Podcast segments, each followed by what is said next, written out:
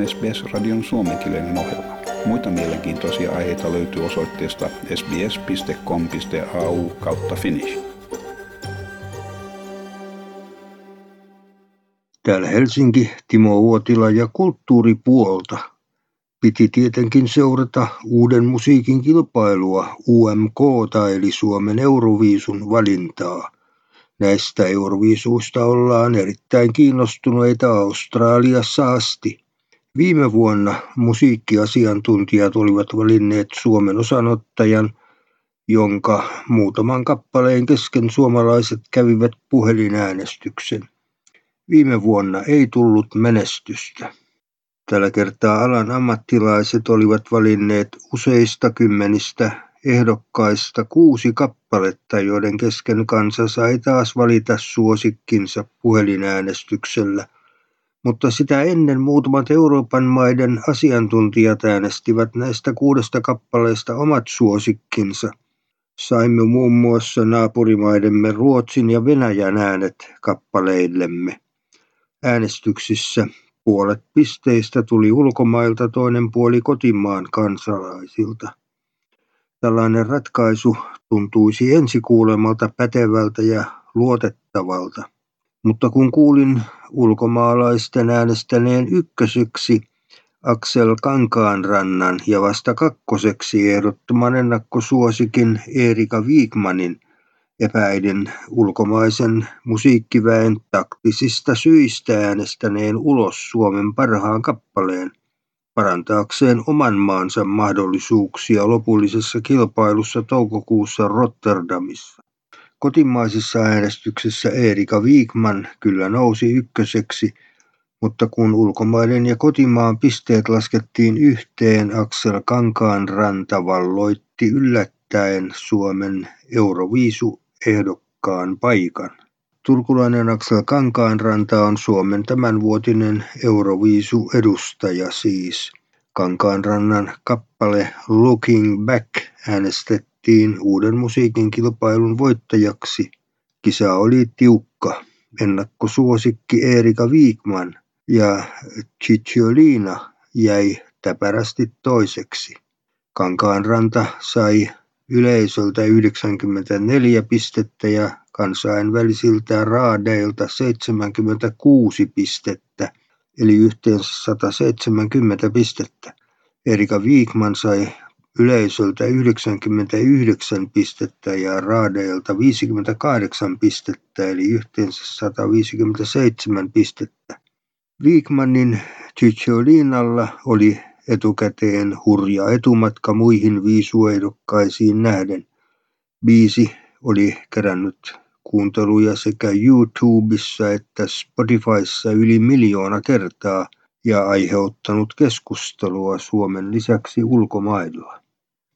Ja uusi taide- ja kulttuurikeskus Kalevan navetta avaa Seinäjoella 130-vuotiaasta rakennuksesta soivat niin Sibelius Akatemian flygeli kuin opiston oikohöyläkin.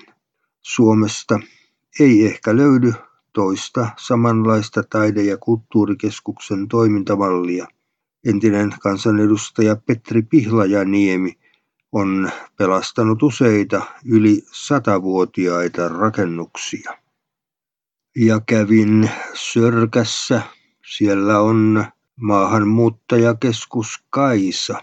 Olimme katsomassa Bengt Alforsin ja Ritva Siikalan ideoimaa huippuajankohtaista draamaa Zambesi. Siinä kerrotaan suomalaisesta perheestä, joka joutuu pakenemaan Suomesta Afrikkaan. Siellä heidät otetaan vastaan samalla tavalla epäluuloisesti kuin me näinä aikoina tarjoamme turvapaikkoja somaleille ja muille. Ja kansainvälinen kulttuuripalkinto on tullut Aamos Rexille, tämän vuoden kulttuurikohde Euroopassa. Ja museon johtaja sanoo, on tämä kova juttu. Palkintoraati kehui muun muassa taidemuseon kykyä yhdistää historia, nykyaika ja tulevaisuus. Aamos Rexin museon johtaja Kai Kartio luonnehtii tunnustusta merkittäväksi Palkinnon jakavat kansainväliset kulttuuri- ja matkailualan toimijat. Hienoa saada tällainen kansainvälinen tunnustus. Tärkein palaute tulee tietysti aina museon kävijöiltä, mutta on tämä kova juttu, Kartio sanoo. Ja poliittista sapelinkalistelua ja tulevaisuuden ohjaaja tähtiä. Tampereen elokuvajuhlat kasvoi 50 vuodessa pienestä suureksi.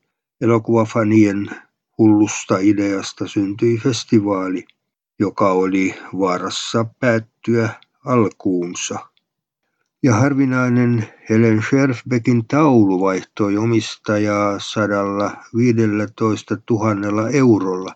Kukkiva omenapuu-nimisen teoksen aihe, kaksipuolisuus ja tekniikka tekevät siitä harvinaisen.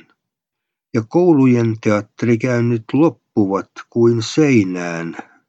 Teatterijohtaja sanoo, tässä heitetään lapsi pesuveden mukana.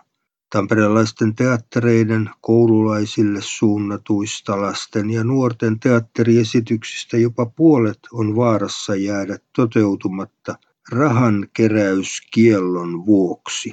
Sellainen on tullut voimaan kouluissa. Ja television A-studiossa kysyttiin, mitä urheilumaailmassa on tehty epäasiallisen käytöksen kitkemiseksi ja riittääkö se. Vieraina olivat taitoluistelija Kiira Korpi ja urheiluministeri Hanna Kosonen. Ja Kari Väänänen peri mielensä pahoittajan roolin Turussa edesmenneeltä Juha Mujeelta, Aki Kaurismäen elokuvista Taivaan tulistajan alle puhista. Muistettu näyttelijä uskoi jo hyvästelleensä teatterilavat, mutta siis onneksi ei. Lähetämme Suomen enenevästä kevään valosta kuuntelijoille Australiaan parhaat toivotukset sinne etelän syyskesään. Tykkää, jaa ja ota kantaa. Seuraa SBSn suomenkielistä ohjelmaa Facebookissa.